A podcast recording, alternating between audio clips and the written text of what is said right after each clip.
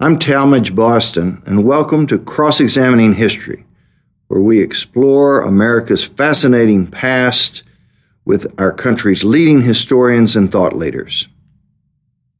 Today, I'm cross examining Evan Thomas, author of the bestseller First Sandra Day O'Connor, an intimate portrait of the first woman Supreme Court Justice. That book just came out on March 19, 2019 and we did the program sponsored by the Shackelford Law Firm, SMU's Cox School of Business, and Bank of Texas in front of a live audience in Dallas on March the 28th. Enjoy.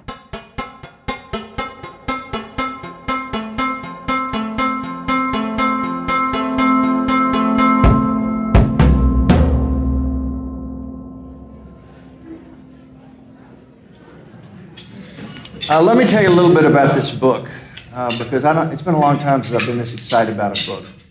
Uh, when I read it, I said, This is the most interesting life since uh, reading about Abraham Lincoln or George Washington or Theodore Roosevelt. My new hero in life is Sandra Day O'Connor. And it's because Evan has done something magical. Evan, why don't I let you say in your own words how this book came to be? Talmadge is my greatest promoter, also my friend. Uh, this book, uh, Sandra O'Connor wrote a book called The Lazy B about 20 years ago, a wonderful memoir of growing up on the ranch. And of course, her publisher wanted her to do her full memoir. And there was some talk about it. I actually was brought in briefly to maybe be the ghostwriter on it. I could tell that she didn't really want to do it. Uh, she wanted to have a legacy, but she didn't really want to tell her own story. In any case, she got Alzheimer's, she got dementia. And so the family decided to uh, uh, make a biography, and I was brought in. Her son, uh, Scott, went to Bohemian Grove. I'm sure some of you know what Bohemian Grove is. And uh, ran into Chris Buckley and started working down the list of historians and got to my name. And Chris Buckley said, Stop there. So I, Scott told me this, and I wrote Chris Buckley and thanking him for this. And Chris Buckley sent me back a short email that said, You owe me 10%. That's, that's how the book got going. Well, importantly, uh, not only did the O'Connor family turn over all of Sandra Day O'Connor's files and her husband's files and his journal, but also provided introductions to everybody on the Supreme Court. Evan interviewed almost every Supreme Court justice she served with who's still alive. Uh, uh, provided introductions to all of her law clerks over the years.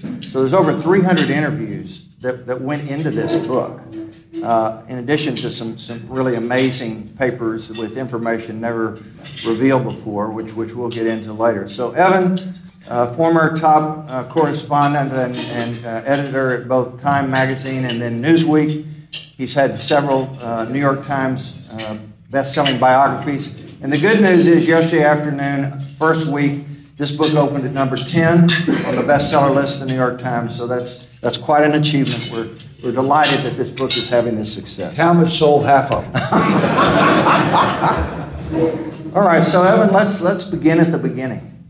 Uh, you talk about the Lazy B. That was the name of the ranch that Sandra Day O'Connor grew up on. Several thousand acres in both New Mexico and 160,000 acres. 160,000 acres. It's in two states, New Mexico and Arizona. And it was run by her father who early on treated her like a totally self reliant adult. He shaped her inner core more than any other person in her life. So, explain the dynamics of the father daughter relationship. Well, it can best be told by a story. Sandra's 15 year old girl, and her job is to make lunch for the roundup. So she gets up at 5 o'clock, she makes the roast, she makes the cake, she gets in the truck. She learned how to drive a truck when she was 10. And uh, out she goes, and she has a flat tire. She's a pretty small girl, and she has to jump on the jack to change the tire. She gets there. She's an hour late. Her father says to her, You're late. She said, Dad, I had a flat tire. He said, Next time, leave earlier. That's life on that ranch. That, was a, she told that story to her law clerks. The message was pretty clear no excuses. now, uh, while she, of course, she uh, grew up, actually, uh, she was born in El Paso. And because her parents wanted, they were out in the middle of nowhere on this ranch, they sent her to school in El Paso, which I don't think's ever been known for its great public schools. She skipped two grades, and at age 16, she started Stanford. And uh, Stanford really opened her eyes to a, to a whole new world. So, so talk about that undergraduate experience and how the light bulb went on in so many ways while she was at Stanford undergrad. She took a course as a freshman called Western Civilization. They don't teach it anymore because it's considered to be too triumphal for the West. Go, go figure. Uh, but it had an incredible impact on her. Uh, I read her final exam written when she was 17 years old. It's an exegesis on Madison and, and Jefferson, and it gave her this profound understanding of the rule of law, but also a deep belief in it as, as a young girl, and it carried her the rest of her life. Well, while she was at Stanford, uh, she was uh, one of the uh, most appealing and attractive women on the campus, and she, she attracted men all the time and had uh, actually uh, had four different marriage proposals. That, that, I, that I know of. That, that Evan knows of. But anyway, uh, kind of the ultimate test was when she had a boyfriend, she would bring them home to the ranch to meet her father. So, Evan, talk about what happened during some of those visits. Well, one of the boyfriends was Bill Rehnquist. Later, uh, he was number one in the class, and she was maybe number three. And so uh, he fell for her first year, and she brought him home. And Dad uh, handed Bill Rehnquist a roasted bull's testicle for breakfast. Uh, I, I don't, the weekend did not go well. uh, she dumped him when they got back. Uh, but he decided that he was still in love, and uh, uh, he left Stanford Law School early to go become a clerk for Justice Jackson of the U.S. Supreme Court. And when he got to Washington, uh, he decided that he was in love and started writing love letters to Sandy Day, as she was then known. Uh, there's a little story behind this. Oscie and I knew that there were love letters between John and Sandra. Her husband. But we couldn't find them. They weren't in her papers at the Library of Congress, which we had access to. So we were over in the chambers in the Supreme Court, and Sandra's secretary took us down to a storage locker down in the basement, and there was a box marked correspondence. And we said, What's that? And inside there were love letters between John and Sandra, which was great, but also 14 love letters from Bill Rehnquist to Sandra. About along about love letter number seven, it said, "Will you marry me, Sandy?" Whoa! Uh, they had never told anybody.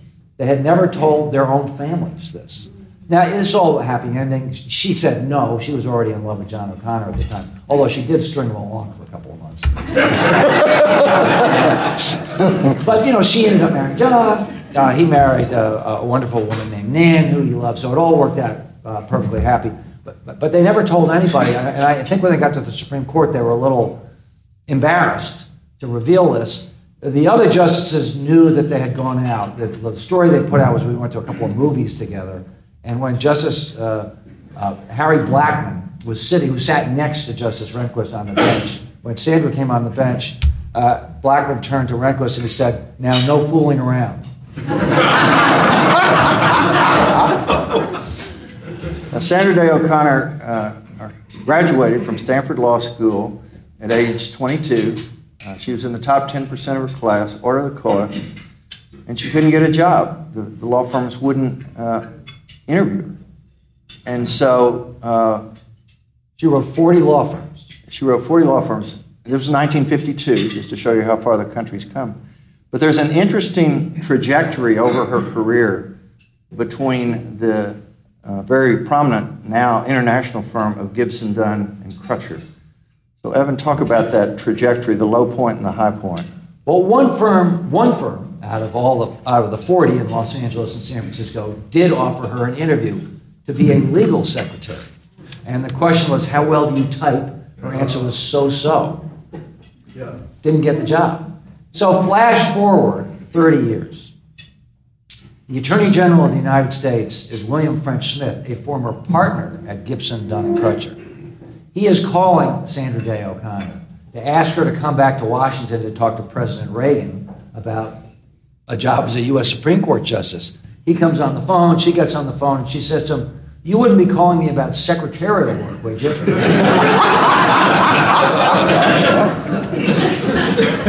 now, one of the unsung heroes in her life, and therefore in your book, is her husband John, who was a colleague at Stanford Law School. And he was very different from the father who she hero worshiped. But nonetheless, and they raised three very high powered, accomplished sons. But what were John's most important strengths that made him the perfect husband to Sandra Day O'Connor? Well, he's, he's interesting because he is a traditional male. He's the head of the Rotary. He's the big man in Phoenix. He's the managing partner of the of the one of the two big law firms. Uh, he loves going to Bohemian Grove. He's a guy, but he is an incredibly supportive husband uh, and a loving husband. And they were a partnership. Uh, he was politically ambitious for her. Actually, she was politically ambitious for him. They kind of worked together to work up in the Republican ranks in Phoenix. And uh, he, he was he had a big personality. He was a big storyteller. He loved to dance, but he was never overbearing with her. And uh, uh, it was a partnership, a true partnership. And of course, when it was time for her to go to Washington, that was a sacrifice for him. And she, and he she said, you know, we're going. She said, you know, this is going to change everything. And he said, we have to do it. And it did change everything for him. Uh, he, his law career was not as good in Washington. It, it was a bad fit. Um, and he was a little sad at times. But this interested me about her and the, the nature of the relationship. She was known in Washington as being very social. She was probably the most social Supreme Court justice ever. I guess that's not saying much. but she went out a lot, and they went dancing and so forth. And yes, she liked that. She liked to dance, and she liked to have a drink. And, and uh, but she told me, you know, I really, I really would have rather have been home reading. She had to read about a thousand pages a day especially in the early years when she's catching. Does anybody want to be a Supreme Court justice? You got to read a thousand pages a day. She she read them, read them damn. I'm not sure they all do, but but she did. uh, and and but she went out because she understood that it, for him it was a chance to shine. When they were at dinner, you know, she would say, "John, tell us a story." The same story she'd heard a thousand times, and she'd have a big belly laugh and, and mean it. But she knew it was a chance for him to shine. When they went dancing, people would stop and watch them and it was a chance, chance for him. And she said to me, you know, it, it was not easy being the husband of me. And it wasn't, in a way. But she was very sensitive to that. Now, the story ends tragically. Some of you know the story. He got Alzheimer's. And uh, she cared for him, for him as long as she could. She took him to her chambers. Uh, he would sleep on the bench in the, in the front office. Uh, finally, it was just too much. And she resigned from the United States Supreme Court to take care of him. She said, I, He sacrificed for me, now I'm going to sacrifice for him. She was still going strong in the court. It was called the O'Connor Court by a lot of journalists. They get back to Phoenix, and within six months, he doesn't recognize her. He's in a home. And the story gets worse because he, and oh, this is not uncommon in Alzheimer's, he forms what's known as a mistaken attachment. He, he, he has a girlfriend whose name was Kay. So she would come in, and you know, publicly she said she was happy for him because he had been depressed and now he was happy. But you know, privately her heart was broken. Uh, she would come in and he'd be holding hands with Kay, and she would sit down and hold his other hand. wow. Now, talking about uh, the nature of her personality and why she was as accomplished as she was, you say that in both in her politics, she was a state senator in Arizona, became the majority leader, as well as a justice on the Supreme Court. She was driven by a mix of realism and idealism. That is, she was a principled pragmatist. And that was really the key to her success, both politically and uh, as, a, as a justice on the Supreme Court. Talk about how being a political pragmatist, particularly on the Supreme Court, caused her to keep being able to build majorities when nobody else was being proactive about how we're going to get to five. She was the fifth deciding vote 330 times in 25 years. That's a lot of power, uh, particularly on the big cases. The, you know, the, the big ones before the court in her time, still. abortion rights and affirmative action. She was a decisive vote on both of those. I'll, I'll give you one example to show how she, she did her stuff. She, in her hearings, uh, confirmation hearings, said that she found abortion personally abhorrent, but that didn't mean that she was willing to tell other women whether to have an abortion or not. She was torn about this. Uh, she knew, you know, Supreme Court justices don't read the opinion polls, but she knew perfectly well that in this country, about a third of people are against abortion no matter what, about a third are for an abortion no matter what, and the other third are in the middle somewhere. Abortion's okay under some circumstances. That's pretty much where she was. And uh, but when she comes on the court, there's a feeling she's a Reagan appointee. Harry Blackmun, the author of Roe v. Wade, thinks she's going to be the fifth vote to overturn Roe v. Wade to, to end abortion rights. She's not. And the way she did this is, is, is revealing of how she operates. By 1991, 92, uh, Chief Justice Rehnquist, her old boyfriend, thinks he's finally got five votes to overturn Roe v. Wade because uh, Justice uh, Kennedy's come on the court, Justice Scalia, Justice Kennedy, Justice Souter, and they think, hey, we're finally at five. We're going to overturn Roe. And in the conference, there are actually five votes to overturn Roe, including Kennedy. But Sandra has incredible emotional intelligence. And she sees that Kennedy, who has been a pal of Scalia and voting with him, and Kennedy's actually said in conference that he thinks Roe v. Wade is the equivalent of Dred Scott. I mean, he sounds like a sure vote. It doesn't get any worse than that. You know, sure vote. She is lying back here and she sees that Scalia has been condescending to Kennedy. And the Kennedy's a guy who really cares about respect. And she is respectful with Kennedy. She also has befriended Justice Souter, uh, partly by trying to get him dates. Which he didn't want. Anyway, she got him a date once, and he, at the end of the day, he said to the woman, "This, I had a wonderful time. Let's do this again next year." uh,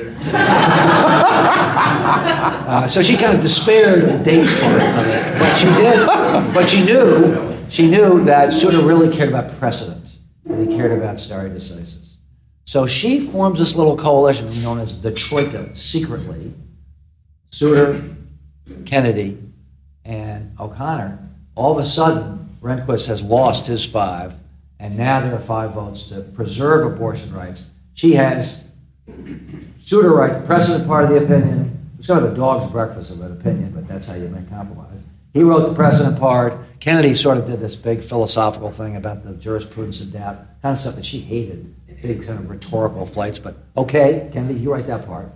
Uh, she got Justice Stevens to help, him, help her organize it. And then she wrote the nuts and bolts part, the practical part, which said that, yeah, abortion rights you can have them, but the state can impose limits as long as it's not an undue burden on the woman. That's a fuzzy standard. The purists hate it. It's constantly getting relitigated. But that's very Sandra O'Connor, very practical. We were going to do this one case at a time.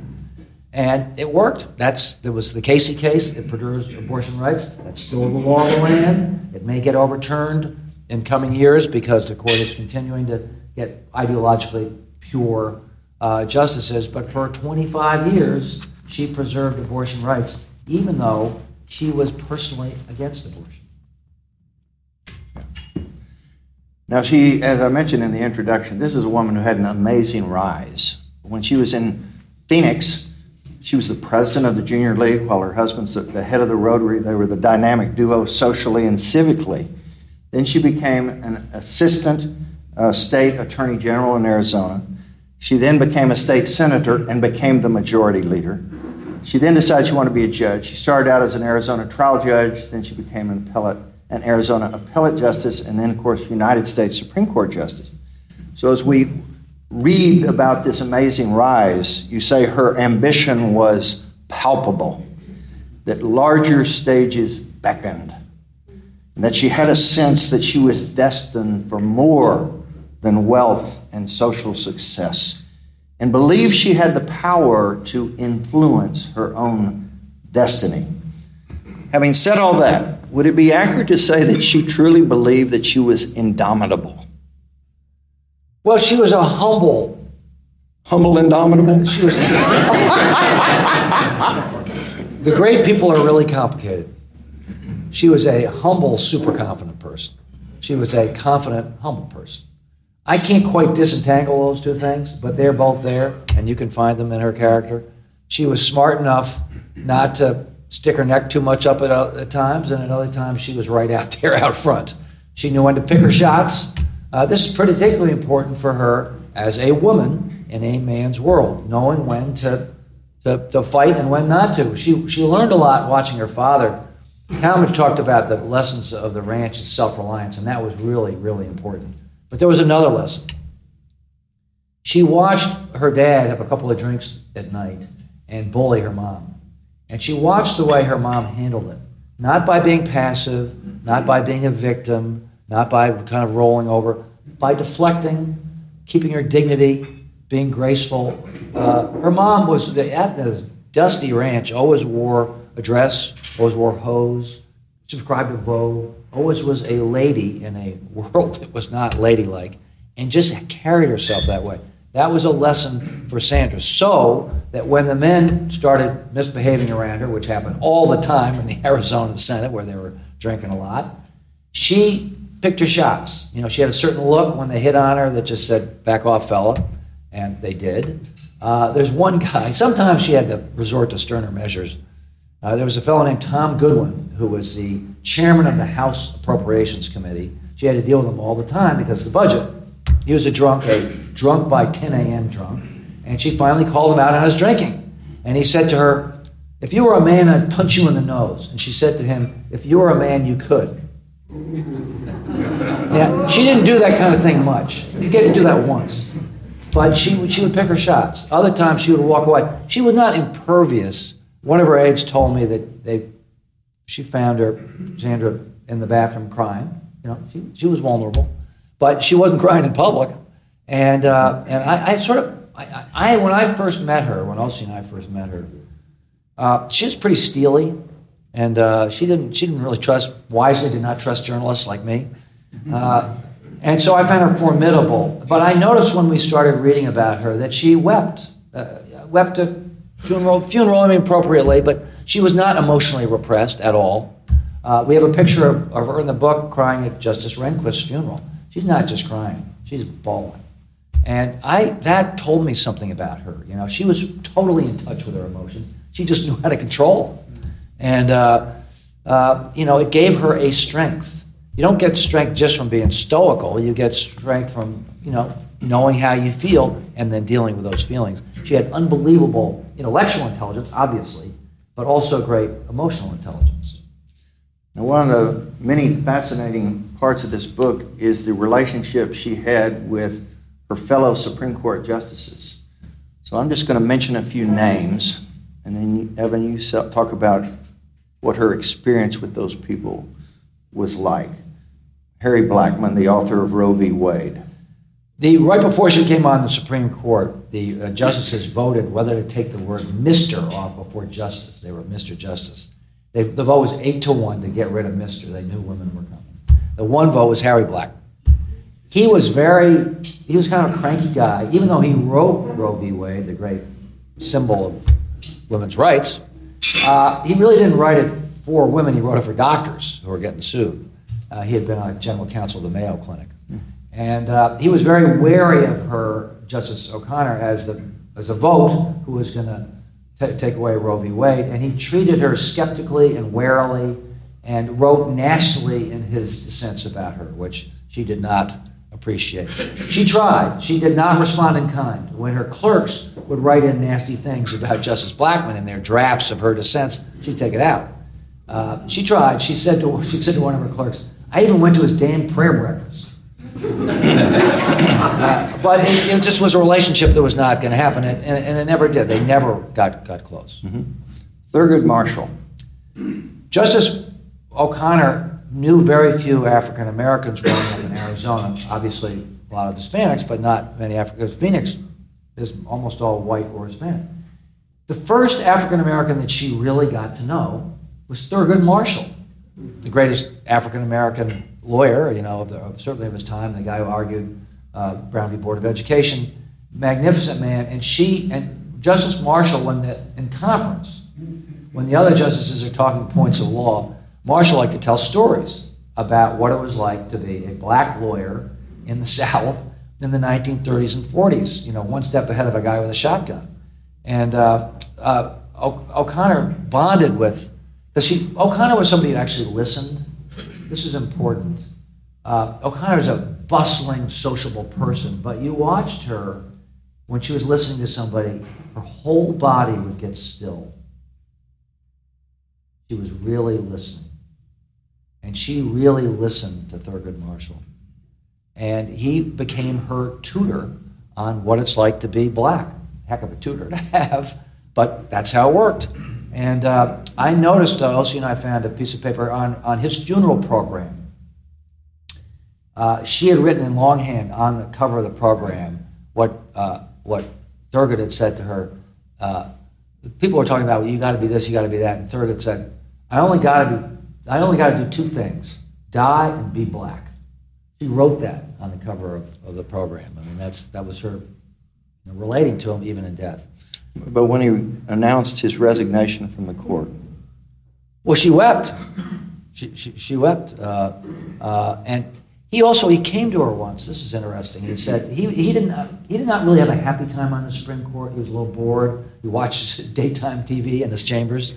Uh, so, uh, and uh, he came to Justice O'Connor and he said, "I'm really down. I'm, I'm just feeling my life isn't worth anything, and because I'm really not doing much here." And she said, "Oh, Clarence, uh, oh, Thurgood, come on.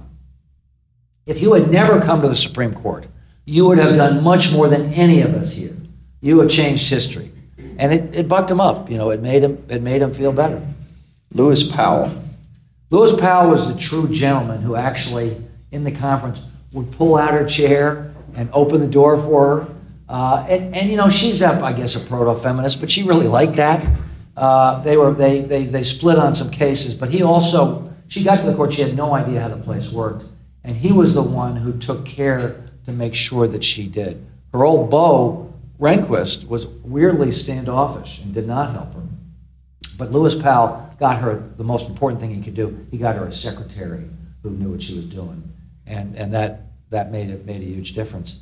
Uh, I know I remember this. This is interesting. She crossed Justice Powell on a case at the end of the first term, and uh, he, she was so upset about it she wept.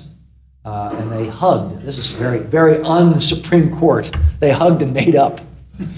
Yeah, and when he announced his resignation, that, that scene? That, yeah. Uh, he was being a little awkward, and he said, "Oh, Sandra, you and I should have run off, left our spouses and run off together." And he kind of looked up, and there were the two spouses standing.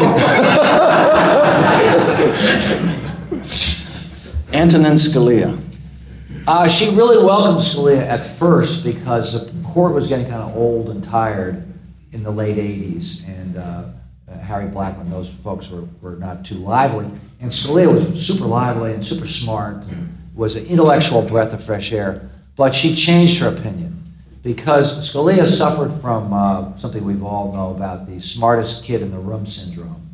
And with his brethren, his new brethren, he was uh, condescending. I mean, he would send out these little memos, ninograms, correcting their grammar, and this was not totally appreciated. And he was uh, uh he would write these dissents that were harsh. Uh, Justice Scalia wrote about uh, Justice O'Connor's uh, opinion in an abortion case. This can, she cannot be taken seriously. You, know, you don't write that about a fellow justice, and she did not like that. again, she didn't publicly take the bait. She never, in her dissents, she never went after Scalia, but uh, she was not fond of him, and uh, it showed in a small way. Scalia made the mistake of asking her to play tennis, doubles. And uh, she was a pretty good tennis player, and she drilled him at the net repeatedly. and uh, when it was over, he, he turned to his partner, our friend Bill Hay, and said, We're never doing that again. Ruth, Ruth Bader Ginsburg.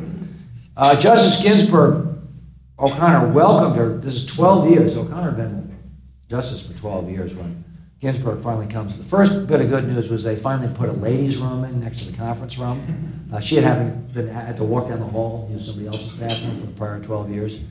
Uh, she was glad to have an ally on the court. Um, they were allies in many ways, but they were not personally close. They were not cozy. Uh, Justice Ginsburg told Elsie and me that uh, not once did Justice O'Connor come to her chambers to talk about a case. They were they were different types. Justice o- Ginsburg did not come to Justice O'Connor's aerobics class at 8 a.m. because Justice Ginsburg is a night person. Uh, my favorite story about them is Justice O'Connor's messenger um, told us that uh, in the Supreme Court garage where they parked down there, Justice Ginsburg uh, rammed Justice O'Connor's car twice. The first time was a hit and run. and uh, so we were, and I went to see Justice Ginsburg, and we were waiting. We saved this question for last. Uh, you know, Justice Ginsburg, did you really run into Justice O'Connor's car? She said, Oh, yes, she said. I've never driven again. Uh, she said, I was trying to avoid hitting Justice Scalia's car.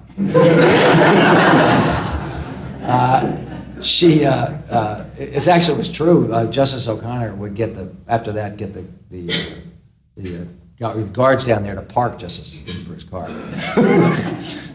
Last but not least, Clarence Thomas. Uh, Clarence Thomas is such an interesting character. When he arrived at the court after the, the Anita Hill hearings, were just unbelievably harsh and rough. And Justice Thomas told me, he said, I, I felt hammered and lonely and uh, aloof. And so at the end of the first conference, he's walking along back to his chambers, and Justice O'Connor falls in step with him and said, uh, Those hearings were really damaging. And he doesn't know what to say. I mean, damaging to him personally, yes, damaging to the court. So he says nothing. And she says nothing. And the next day, she walks to him again and said, Clarence, you should come to lunch. And he doesn't. He's, he's feeling alone. She keeps walking with him, saying, Clarence, you got to come to lunch. Clarence, you got to come to lunch. Finally, says, Yes, ma'am. And he says it changed everything for him because he joined the group. Uh, Clarence Thomas has a big laugh. He's a really charming, funny guy. He came out of his tent and joined the group. And she's, Clarence Thomas said to me, she was the glue. By actually a simple thing, this coming to lunch thing sounds kind of obvious, but it's not a small thing. Uh, when, when Justice O'Connor came on the court, she went to her first lunch, only four other justices showed up. Half the justices weren't there. Why? Well, the Brethren had just come out, uh, uh, Scott Armstrong and Bob Woodward's book of expose of the Supreme Court, and the justices weren't sure who the leaker was. They didn't trust each other. You know, they're not necessarily friends. They're, they're there for life, but they don't have to like each other. And there have been some famous, you know, history has shown some famous uh, times when they didn't get along. So they're wary. They communicate mostly by memo. They don't hang out together. They, in conference, they don't debate. They give their vote and they give their reasoning and then they move on. They argue by memo. And she thought it was important for them to come to lunch. So she would show up in the chambers of a justice and just sit there until the justice came to lunch. And by the 90s, she had every single justice coming to lunch. And the court really had its most collegial period in the 90s when they were all coming to lunch together. That stopped, actually. And uh, when you interviewed Clarence Thomas, how did he describe her role on the court? Well, he said that, that you know, he, he's a very uh, doctrinaire, ideological person. So you would think he would not get along with her because she's very practical, uh, case by case. You know, you know this debate between rules and standards. She, he was a rules guy. She's a standards person. But he, he loved her because because he said she was the glue. She was what, what brought us brought us together. Yeah. Now, although she was never what would be uh, described as a militant feminist, you describe her as a cautious crusader who slowly gained ground for women and in her own way became a real champion for women's rights. But because of her unmilitant approach, do you think she's ever going to get credit for what she did for her gender? Well, I hope so. She's not an activist. Uh, Ruth Bader Ginsburg is getting a lot of credit. She deserves it. There are a couple of good movies. You should see them. They're, they're, they're both good. Uh, and, but that's what Ruth Bader Ginsburg did. ACLU lawyer, brought gender rights cases, so that is her legacy, and, and properly so. Justice O'Connor operated, flew below the radar. For one thing, in politics in Arizona, she used to say, this is going to, this is going to sound odd, and, it requires a little context. You remember in the 19, when women's, remember Women's Lib, it was called, uh, there was this whole thing about being a bra burner. Uh, so she would come to political audiences and say, I come to you wearing wearing my wedding ring and my bra it's kind of, kind of a statement that makes you squirm today. but in 1970, she's making the point that I'm not some crazy women's liver. You know, I'm a regular country club. You know, she didn't even wear Junior league. She's president of the junior league. So she's sending the message to the men who might otherwise be a little wary of her. I'm, you know, I'm, it's okay. Meanwhile, and this is another, she introduces the Equal Rights Amendment in the Arizona legislature and then lets it die in committee. And the feminists are furious at her. What the hell? You know, you've betrayed us. You're just doing this because you want a judgeship. Well, no. She did it because she knew she didn't have the votes on the floor. It wasn't going to pass. So why break her pick? Um, so why make a big show, kind of like a you know cable TV show, be outraged? Why do that when you're going to lose anyway? Instead, because she was majority leader, she went around and she changed every single law in the state of Arizona that discriminated against women. Dozens of them. You know, below the radar, not a big deal, doing it locally, getting it done. Mm-hmm. Now, a landmark issue that she faced throughout her term on the court was affirmative action. And it's an issue which uh, many Americans see as either black or white. And she saw it as gray. You say that she was an incrementalist and a minimalist. She didn't like it, but she saved it. And you conclude that this issue of affirmative action ultimately defined her role on the court. How so? Well, she was, again, the fifth vote. Uh, you know, it's her vote, in her opinion, that is the law of the land here, the Grutter case, the University of Michigan Law School upholding affirmative action. She participated in a number of these cases. Her mentor, uh, again, was Lewis Powell, who wrote the Bakke case. And her, you know, on the Supreme Court, generally speaking, there are liberals who believe in affirmative action no matter what. There are conservatives who are against using racial preference at all, think Constitution's colorblind. And she was in between. Uh, her view, Powell's view, was case by case, quotas no, explicit numbers, bad idea, but some affirmative action, yes, case by case. In higher education, uh, when the Grutter case came up, uh, she was influenced by the facts. And the facts are that in law schools, if you don't have affirmative action, it, certainly at selective law schools, the percentage of African Americans is going to go down. There was a controlled experiment with this in California. They passed a statewide refer- referendum to get rid of racial preference, and the percentage of African Americans at Berkeley and UCLA went down to about 1%. And her view of law schools was law schools are training grounds for leaders. One quarter of the U.S. Senate, one out of four U.S. senators, are lawyers. And she thought that, you know, you can't have leadership institutions that don't look like America. You have to have affirmative action, at least some.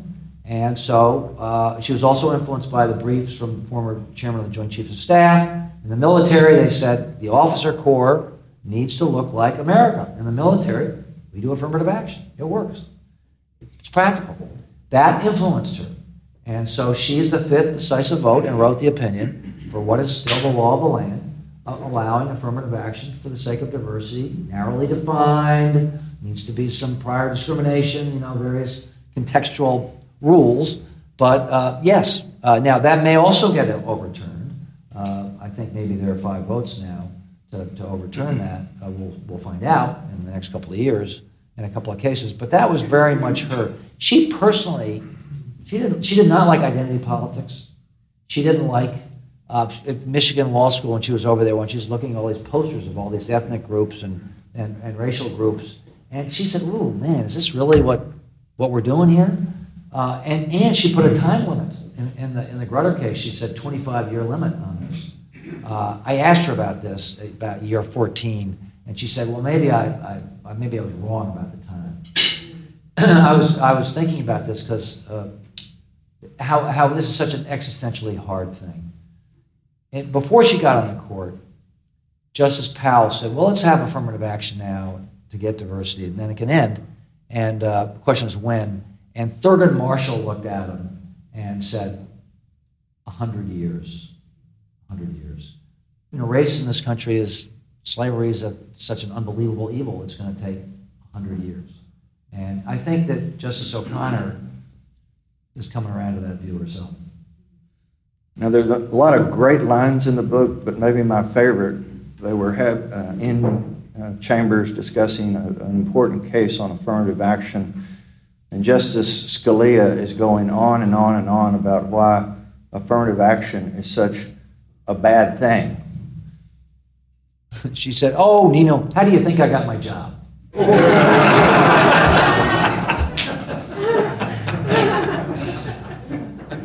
I'm going to close the program by giving my favorite anecdote from the book. Uh, as we talked about, Evans talked about, it was the O'Connor court. She was the deciding fifth vote uh, over 300 times. 330 times. And so there is a special group of lawyers in Washington, D.C., who do almost nothing except argue cases to the United States Supreme Court. So they know the justices inside and out and their preferences. So they realized in these close cases that there was really only one vote that was important, and that was O'Connor. They knew she was going to be the swing vote. And so after her best selling memoir of growing up on the Lazy B Ranch came out, these very smart lawyers thought that they had a really good idea, I'll give you the punchline, as to how they were going to appeal to Justice O'Connor. They frame everything in terms of the Lazy B and ranching. She got real tired of that. Can you imagine all these ranch metaphors? And everybody knows exactly why we have them. Okay, let's first of all thank Evan for coming.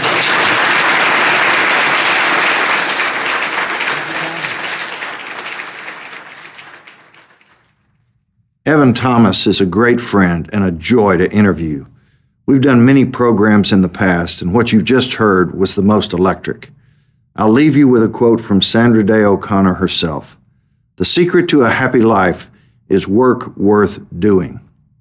Her quote sure works for me because advancing the public's awareness of history through its most important writers is work worth doing. You can find Evan Thomas's book, First, Sandra Day O'Connor, on Amazon or wherever books are sold. It's currently number 10 on the New York Times bestseller list in nonfiction. I hope you enjoyed this podcast. Make sure and catch all my podcasts on Spotify or wherever you find your podcasts.